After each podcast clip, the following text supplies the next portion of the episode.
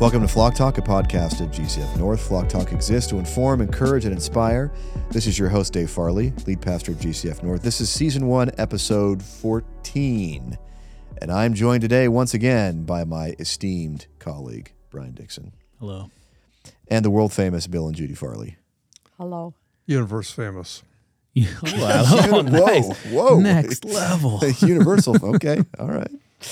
Uh, so we're going to talk this episode about the books that have had the biggest shaping influence on you. So not necessarily your favorite books, but the books that yeah. have really, really had an influential, uh, that's not the right word. Books that have really influenced you is a better way okay. to say that. Um, but before we talk about that, let's just talk about reading in general. Uh, y- you guys both read a lot. Um, were you always readers? Yes, I was. Uh, from he was. Time I was little, I was. I mean, ten or twelve. I read all the time, but it was it was mostly fiction. Yeah. Fun things, but I mean, I was always reading as a kid. Never anything that would help me with academics because I was a crummy student in junior high and high school. But I read all the time, but never anything having to do with anything I was learning at school. Yeah. And I, I didn't really read much growing up. I was kind of a slow reader in grade school. And then um, when I was a young adult, I decided I wanted to go back and, and read a lot of the classics that I never read. Hmm. You know, like the Jane Austen stuff and the um, just all the classic literature. And but then... As I got older, I and I read some Christian books then, but I, I started reading more and more Christian books as we as as we got more and more into the Reformed theology, uh-huh. and uh, now I have to pretty much exclusively listen because I have eye issues from a detached retina, so it's hard for me to to read a lot. So I, I'm very thankful for Audible and Hoopla. Mm, amen. Hoopla has almost everything you're looking for. Yeah, yeah they have an incredible, it's amazing, incredible so selection of Christian books. Very yeah. thankful. I think I got um, was able to get almost all the books for my discipleship group on Hoopla. There were a couple that they didn't have, but that's a real blessing. That when is, when yeah. the kid when you kids were little, Mom didn't read much because she didn't have any time. Yeah, yeah. But by the time you got into high school, she's just becoming increasingly voracious reader. Yeah. So how many books do you think you read a year? Oh, I don't know. Not as many as you do, that's for sure. Nothing like you do. I read probably between thirty and fifty books a year. Depends on some. When there are eight hundred page books, obviously I read fewer. But yeah, I like to read. Yeah. I like to learn. Plus it. I, I mean, besides, I love good Christian books, but I also love just a, a well-written book. I've been kind of in the Anthony Horowitz lately. Mm, he's so good. He's such a good writer. His kid, his kids' Murder books Mysteries. Are fantastic. The, Ale, the Alex Rider books I read are most amazing. Of them. And, uh, you know, when Dad started writing, maybe I'm getting jumping ahead here, but when he started writing, I did a lot of his editing for him. Uh-huh. And... You know, the more I did that, the more I got into reading. And yeah, Judy's been a really good editor. So my first book that really influenced me, I thought about this the other day when you were going to ask this question. It's going to sound really strange, but I was a new convert, probably my first year of Christianity, and I picked up a little book, maybe eighty pages, by this guy named Bob Mumford that I mentioned a couple of weeks ago in our in our in Flock Talk, and it was I think it was called "Take Another Look at Guidance." I was interested in knowing God's will, but what I got out of the book wasn't at all what the author, I think, intended. What I came away with was a deep conviction that I needed to be surrendered to the lordship of Christ and obey him. I mean, I remember that being a big turning point for me mm. sometime in the first year after I was converted. And the next big thing that I remember was Francis Schaeffer's book, How Shall We Then Live, which uh, I read it twice.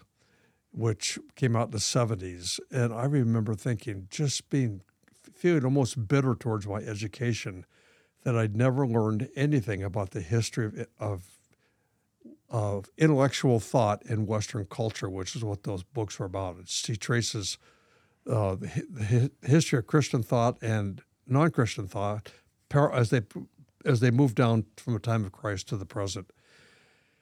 I'd never learned any of that in school, never been exposed to any of it, and uh, it, but it was huge for me because I began to understand how important the intellectual life was. Schaeffer was heavily influenced by Van Til's presuppositional apologetics, and so I began to see the importance of presuppositions, that they were all religious in nature, whether you're Christian, atheist, agnostic, it didn't matter. And then that led me, at about the same time, to R J. Rushdoony. So, so pause for a second. Yeah. So, on Francis Schaeffer, pure Van Tillians would probably disagree with that statement. What would they say? They they would say that, that Schaeffer modified Van Til. Oh, he might have, yeah. He might have. But the, but the, the bottom line is is that Schaeffer's work definitely comes out of that stream versus the classical yeah. apologetics yeah. or other right. apologetic methodologies. Yeah. It, and uh, also through the charismatic movement, I got exposed to uh, R J. Rushdoony, which is, sounds bizarre. Because yes, he, because he was he was very much a Reformed Presbyterian. He was, yeah. Those yeah. two things don't mix. Yeah, no, it did mix. And I read the Institutes of Biblical Law. Then I read uh, Messianic Character of American Education, and I read uh, Dominion Through Tithing. I don't remember. I read four, five or six of his books.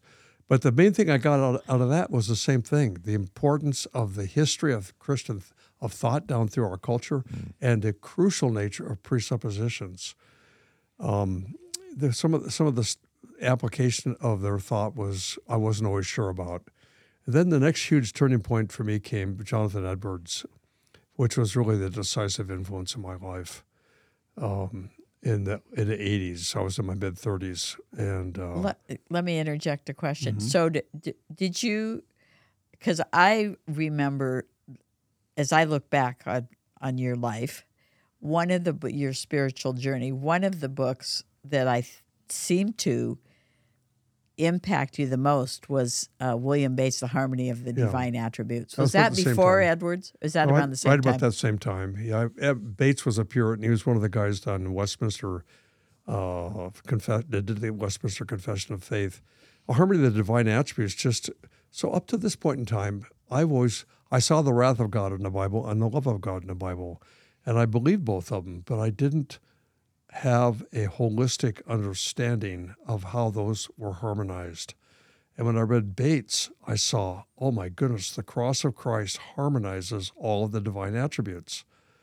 You know, at the cross of Christ, the wrath of God and the love of God are both glorified. So that was a huge, huge thing for me. But the, really, at about the same time was Jonathan Edwards, and with Edwards, I devoured his stuff for five years. I just read Jonathan Edwards. All M- mostly time. His sermons, or, or all of it. Yeah, his his it's the two volume Banner edition, probably. Yeah, yeah right. And then yeah. uh, we we visited the Jonathan Edwards Center at Yale, and uh, that was great because the Yale's published uh, two thirds of Edwards' stuff has never been published. So the two volume set by by Banner of Truth is what's been published by Edwards, but most of his sermons were never published, and he has tons of other stuff that were never published. So that's all online now. Yale has put all that online. You can find it all. But Edwards is huge for me because with Edwards, I, I, I, just, I found a congruence of two things that have been working in my life, Ref, uh, really rigorous, systematic thinking about the Bible and the power of spiritual experience. Both those things met in Edwards. So my charismatic background, spiritual experience, and my Reformed background came together in Edwards, and there was a fusion. There was a synthesis. And even today, I, you know, Edwards just had no use for theology that wasn't experiential, that wasn't that didn't trans, work, work its way from the heart outwards in life and change everything. Of course, he's the, the great theologian of revival because he lived during the Great Awakening, and he saw all kinds of bizarre, crazy stuff in, in terms of experience and rational stuff. And he had to work through, okay, how do we understand this? How do we how do we understand all these uh, uh, amazing experiential exper- spiritual experiences that people are having? Are they from God? Are they from the devil? Are they from the hyperheated flesh? So that was, anyway, I that discovered... That was the Religious Affections came out of that, right? Right. That was the Religious Affections to the culmination of all that thought. So so back up a little bit. So So when were you first exposed to Reformed soteriology? Was that Was that um, some of the Puritans exactly, you read, or was that like Ern Baxter, Bob Mumford? That wasn't, uh, Baxter was Reformed, very okay. Reformed. Mumford was too, but he didn't emphasize it. Okay. But Baxter, who had no formal theological education, was a huge... Well, Baxter was always talking about George Smeaton and the the nineteenth century Scottish Reformed theologians. I've bought some books by Smeaton because Baxter was always talking about them. These Now, these are charismatics. So these are Reformed guys, you know.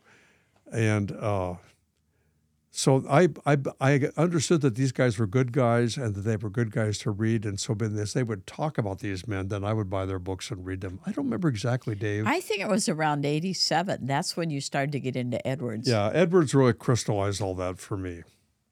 It yeah. really became really clear to me. For example, you get in Edwards. I had been reading the Bible by eighty-seven for fifteen years, an hour a day, and I had all kinds of questions. I had no formal theological training, so I had all these questions about the attributes of God. Why no in the in the in the uh, air, school that we ran with of people, nobody ever talked about the fear of God, the wrath of God, the judgment of God, the cross of Christ.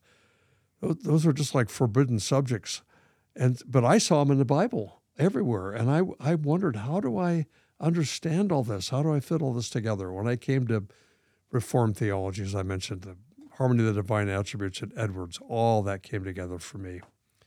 And then that began to ruin me for Fluff. that world. I think the next really big thing that influenced, major influence after that was Nine Marks of a Healthy Church. Because I really didn't have a formed ecclesiology until we started the church. And when we started Grace Christian Fellowship, I realized I needed to figure ecclesiology out. And it was at that point that I came across Nine Marks of a Healthy Church.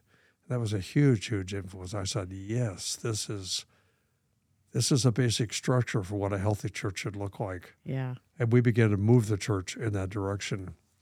And I, I, I, I just had the elders read the fourth edition of that for the re- oh, elders really? retreat last yeah. weekend. And Um, it's so good. Mm-hmm. Yeah. I, haven't, I haven't read the the book in probably ten or fifteen years. I've read all, I've read a lot of booklets and a lot of other books from Nine Marks. It's really been used by God. As far as that book goes, um, I forgot how good it was. Yeah, it's so and good. it's it's really shaped G C F. Yeah, and it's just classic Baptist ecclesiology. There's nothing yeah. new yeah. or fancy. Yeah. It's just but it's, yeah. it's, it's put together in one place, and it's yeah. put together as an ecclesiological system. Yeah, which is really helpful. So by the time we founded the church, and I, I was age fifty-two, I really haven't read anything since then that's been a major, that's been like an earthquake shift for me in terms of direction. It was pretty well, I was pretty well formed at that point in time. Yeah. Favorite systematic theology, Dad? Uh, Wayne Grudem. Okay. Others that have influenced you? Uh, yes. Uh, the guy from, come on, this is a senior moment. Princeton Theological, Charles Hodge. Charles Hodge, yeah. Yeah. I read his biography last year. It was really good. The one by? The guy with the strange name.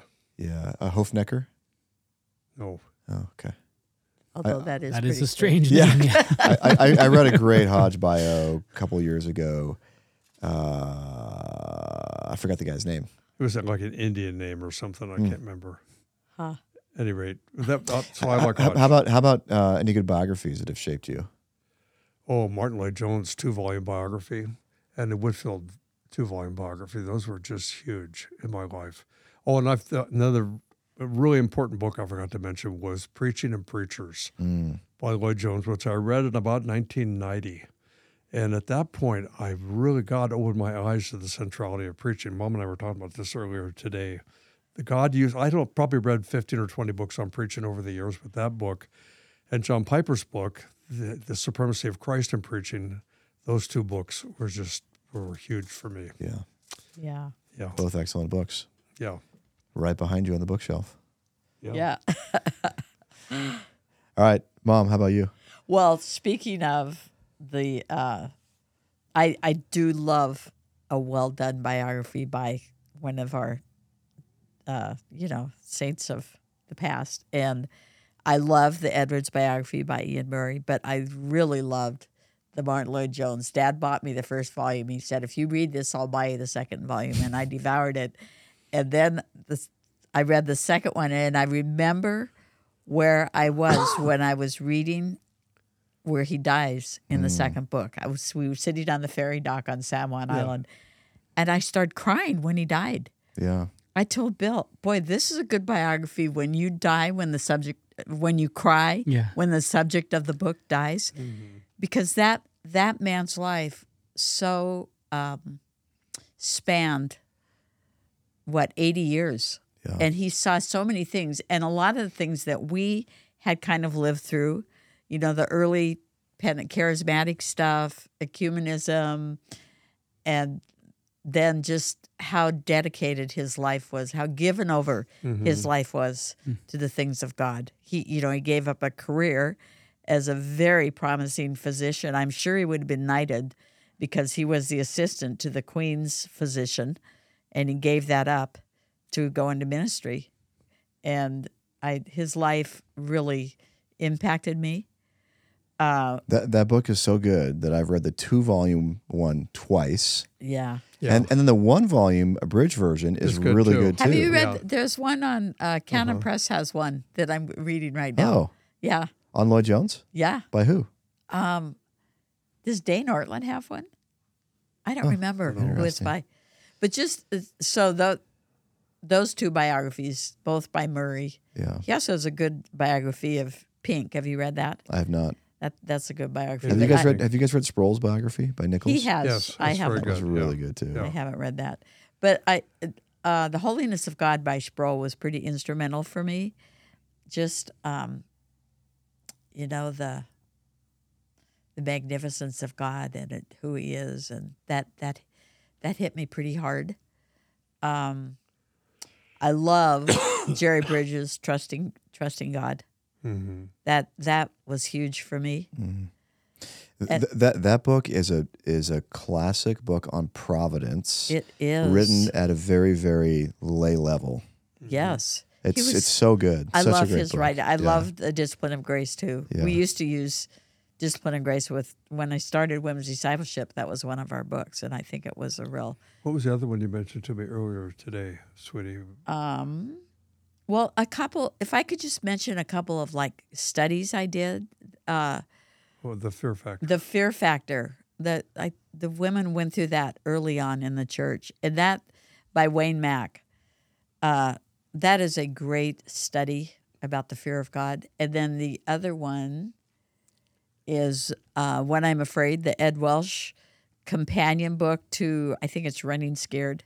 Kind of had a hard time getting into Running Scared. He has an interesting writing style, but the but the companion book, When I'm Afraid, that was really instrumental in my life, and I'm thankful that those came along. Yeah, other books, wow. Let's see. I'm just blanking out now. But, um, you know, anything by Ian Murray, yeah, I, I Ian find really, really good. good. He's such a good writer. You, um, asked, you asked about bios, Dave. Another big bio is George Morrison's biography of Jonathan Edwards mm, yeah. and Ian Murray's biography of Jonathan Edwards. Yeah. And uh, uh, what's his name? Biography of Spurgeon, Dallimore's biography of Spurgeon yeah. is really, really good. And Spurgeon's autobiography. Yeah. Two volume is superb. I, I didn't like that as much as Dallimore's, but it's a lot. It's a lot thicker, yeah, and a lot more detail. Yeah, but Dal, Dallimore's is also it's it's so good. It's a lot. It's one volume, very well written. I also love The Puritans, which I think also is Mir- is Ian Murray, which is a collection of the Puritan lectures. That or is that did. or is that Lloyd-Jones? Lloyd-Jones, Lloyd yeah. Jones, yeah, yeah. But yeah. I think Murray put it together. Yeah. Anyway, that. That's a wonderful book. I love. I also love uh, Revival, A People Saturated with God by Brian Edwards, because I I love revival history, and I think it's our great need right now. Um, actually, in the in the early nineties, I kind of devoured a number of books on revival, uh, anything I could find, like on Azusa Street and The Great Awakening, and. Uh, stuff in Indonesia. The eighteen fifty-nine revival. Yeah, the eighteen fifty-nine revival. Uh, the Great Awakening. Yeah, but but Edwards is just, Brian Edwards' book is just such a good kind of overview of revival. And within that, there's some wonderful stories about things God has done in the past. Yeah. Let's let's shift gears uh, and and talk about your books, Dad. So you've written seven or eight books now. I don't remember. Six or seven. So the f- yeah. the first one, For His Glory. Mm-hmm. Talk about that one and why you wrote that book. That was a book on the cross. That was really a summation of I, by that by this point in time I wrote that book. I was really seeing the cross as the center of the Christian life, and so that's what that book was about. And that that also was a part of the fruit of the Harmony of the Divine Attributes, which I'd read a decade prior to that. Then the next book was Gospel-Powered Parenting. Wait, wait, wait, hold on. So I, I think you're confusing Outrageous Mercy with For His Glory. What did I say? You said, so For His Glory oh. was the first yeah, book you wrote. Outrageous oh, yeah. Mercy. Oh, I don't even think of For His Glory as... as That's oh, okay, what you I've said. taken yeah. that out of print. I mean, that was my first... That, Self-published. That, it's, I don't you know want what? anybody reading that. There's a great book in there trying to get out. It yeah. needs to be redone. The editing was terrible. We hired someone that didn't yeah. know what they were doing, and... But it that's a great little book. Yeah. So so outra- Outrageous Mercy. Outrageous yeah. That's Mercy the book, the on, book the on the cross. Yes, right. that's just yeah. to clarify. Yeah. So For His Glory was nineteen ninety-eight or ninety-nine. Outrageous Mercy was, I don't know, two thousand. The fir- well, the first time. It came out with Baker and then P and R picked it up, right? Yeah, and then P and R picked it up. Baker then, didn't like it because, well, Baker, the acquisition editor, liked it. But then he, the editor that worked with him was an Arminian feminist. You think that's gonna fly? She left the nah, she with left Bill Farley. Off, yeah. She Bill left the endorsements off. No endorsements. And it was a flop. So one day I told Dad, I found it on Amazon, and I told Dad, sweetie, I have good news and bad news. The good news is somebody just re- wrote a glowing review of Outrageous Mercy. They said it was the best book on the cross. The bad news is you can buy it for seventy-eight cents. yeah. Okay, so yeah. ne- next was uh, Gospel-Powered Parenting. Yeah. Well, which, wait, which, wait a sec. Wait. Go, you got to go back to the to the re uh, published oh, version yeah, of P- Outrageous yeah, Mercy. Yeah, P and R picked it up. Because this is really the launching point of the rest of his books. Well, that book, Outrageous Mercy, did not do well. And so I thought that does it, because I had worked so hard to find a publisher. I thought I'm not gonna, I'm not, God, if you want me to write, you make that. You're gonna have to open doors for me because I'm I'm done with this. And so a couple months went by, and one day I got an email out of the clear blue from Presbyterian Reform saying we'd like to republish Outrageous Mercy. I said, oh my goodness, okay. So they republished it, and then I said, you know, I've been I've been thinking about a book on parenting. Would you be interested in looking at the manuscript? They said, yeah, we'll look at it. So that was Gospel-Powered Parenting that got published, and that took off really rapidly. So then... And that, that's been your bestseller, right? Yeah. yeah. Well, and then, just, that, just a sec. To this day, we do not know how Outrageous Mercy yeah. made its way to the acquisition editor at Presbyterian and Reformed. Mm, yeah, an angel. An angel. Yeah. It was yeah. an angel. Yeah. So then the next book was uh, Gospel-Powered Humility, which I think is my most important book, and... Oh, uh, that one, so, so P and R said, I said, I got this idea on humility. Well, we'll look at that. Yeah, we'll publish that. But I didn't get any really help at all in the publishing process. So hardly any editorial help at all. And it came out. I, I only have one endorsement on it, which is from Tim Challies, which is really nice. Uh, but it's gradually selling. And uh, then uh, what happened and, next? And World Magazine had a runner-up yeah, well, yeah, for World Book Magazine. Of the Year. It was runner-up Book of the Year in World Magazine. I forgot about that. Yeah, yeah. I myself and D A. Carson. Carson's book. Uh, Who, who's who's D A. Carson? Yeah. They had, who's that? Who, Chump had, change right Chump there. change. They had, a, they had a picture of both of us next to each other. We're holding up our books. And so Carson's book was Book of the Year. Mine was runner-up the, Book of the Year. The Michael I, Jordan of publishing, yeah, D A. Carson. Yeah. Next to this Steph Curry of publishing, was, I don't know. He was thrilled to be pictured with D A. Carson. Yeah, yeah. When Carson was here, I said, you don't know this, but I was pictured next to uh, the World Magazine. No, I don't remember that. I said, I, I knew you wouldn't. But I didn't either. I didn't remember that either. It was a big deal for me. It wasn't a big deal for you. So the next book, I think, was Hidden in the Gospel. Is that right, sweetie? Do you remember? Yes. And that's... That was P and R as well. That's that's a, that's a great little book. That I agree. Uh, you know what? Press. That's yeah. starting to kind of take on a life of its own. So I wrote Challies gave it a really good review. That book came out, and then three or four weeks later, I it was it hadn't hardly sold at all, and I was really discouraged. I thought, oh. I remember driving into work thinking to myself, God, I, that, that same prayer, I'm done with writing, Lord. This is, you know, and I walk in, sit down at my desk and turn on my computer, and there's a glowing review from Tim Challies about this book. And it, right away, it went from zero to top mm. fifty books on Amazon or something, you know, for a, for a day. fifteen minutes of hey. fame. Yeah. For a day, yeah. But that, but that's that's still in print, though, right?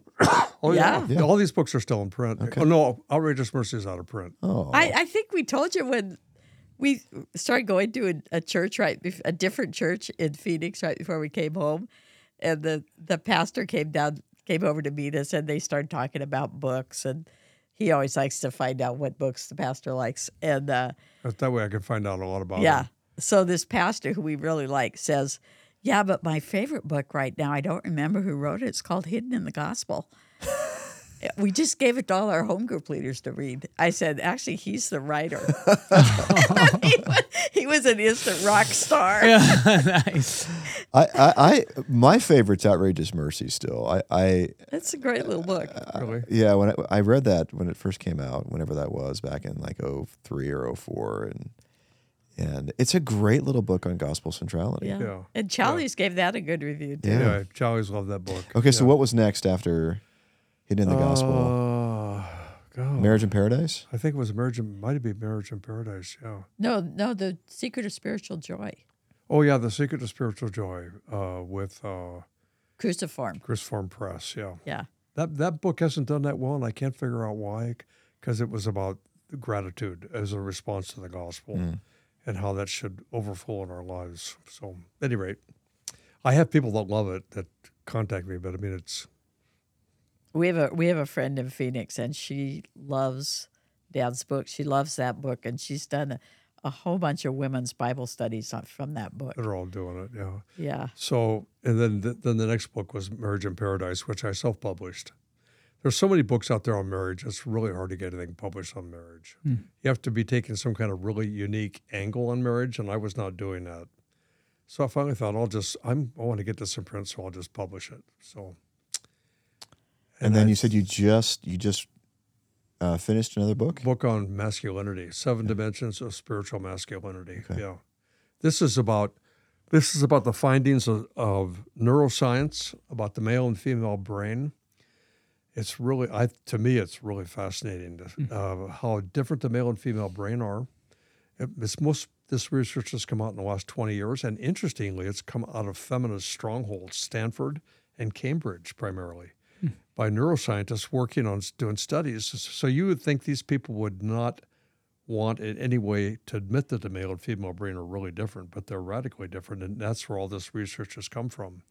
So I, I put this book together, starting with the um, biological basis of the diversity of men and women, and then making the point that God, the Holy Spirit has to come and take what's masculine, biologically masculine, and transform it into spiritual masculinity, would you know, you know, harness it to service. And then each chapter ends with a discussion about how Jesus uh, is the e- exemplar of this particular attribute of masculinity.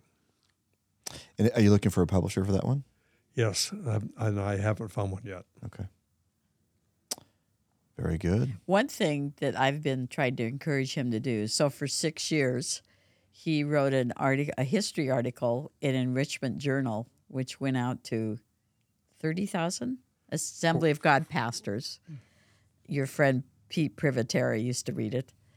And uh, they're great little articles. And I, I think it would be a wonderful resource for, like, homeschoolers or I'd like to see those compiled into a book. I think it could be a winner. Well, thanks so much for sharing your thoughts yeah. on books. Yeah. Uh, books are a wonderful means of grace that God they has are. given us to help yeah. us yes. grow in godliness. They are. Well, thanks for listening to Flock Talk, a ministry of G C F North. G C F North exists to glorify God through gospel-centered worship, evangelism, discipleship, and community. To learn more, go to our website, g c f north spokane dot org.